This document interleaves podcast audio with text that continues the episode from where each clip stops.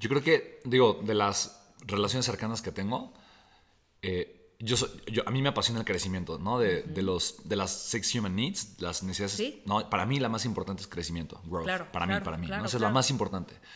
Eh, pero yo conozco poca gente que crece y que le gusta y le apasiona tanto el crecimiento. Pero tú todo el tiempo estás creciendo. ¿Qué haces para crecer, friend? O sea, ¿qué haces para, para, no, para no detenerte en nada, no? Eh, justo platicamos hace ratito que una, de la, una persona que antes figuraba como nuestro mentor, ¿no? De alguna manera, eh, ahora de- llega a pedirte consejos. Sí, sí, sí, sí. Eh, y sí. Porque, porque el- pues, lo- rebasaste por mucho, ¿no? Y Sí. ¿cómo, cómo, cómo le haces para estar todo el tiempo en eso? Siempre estoy poniéndome en los en cuartos donde me siento muy incómoda porque soy el pescado chiquito. Ok.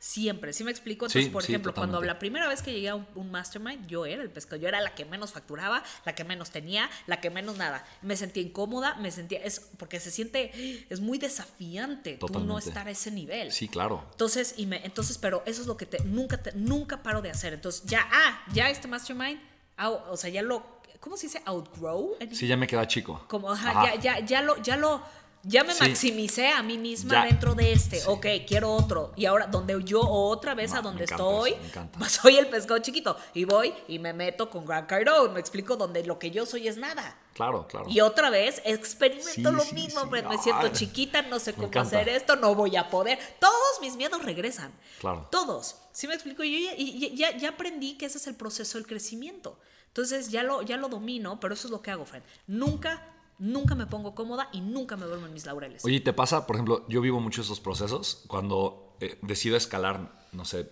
alguna de mis empresas o hacer una nueva? Pero no, no sé si te pasa a ti también que el miedo de repente ya para mí es menos emocional. O sea, lo siento, está ahí, lo veo, pero como que no me... O sea, ya es menos emocional, como que ya no, no me afecta tanto. O sea, sí lo siento, pero como que me vale un poquito. No sé, ¿tú cómo, cómo te has relacionado con... O sea, obviamente está el miedo ahí, pero como que, ah, como que no sé, cobra menos lo, relevancia. yo creo que no lo hubiera po- podido poner mejor que tú. Ya no es emocional. Eh, número uno, ya no, ya- exacto, ya no lo vuelvo un proceso emocional. Exacto. Em, al contrario, lo busco, intencionalmente lo busco, porque para mí el miedo tiene una connotación positiva. ¿Sí me explico? Mm, claro, claro. O sea, para mí el miedo es, claro, me estoy desafiando, estoy creciendo y ya sé que el miedo es parte de mi proceso.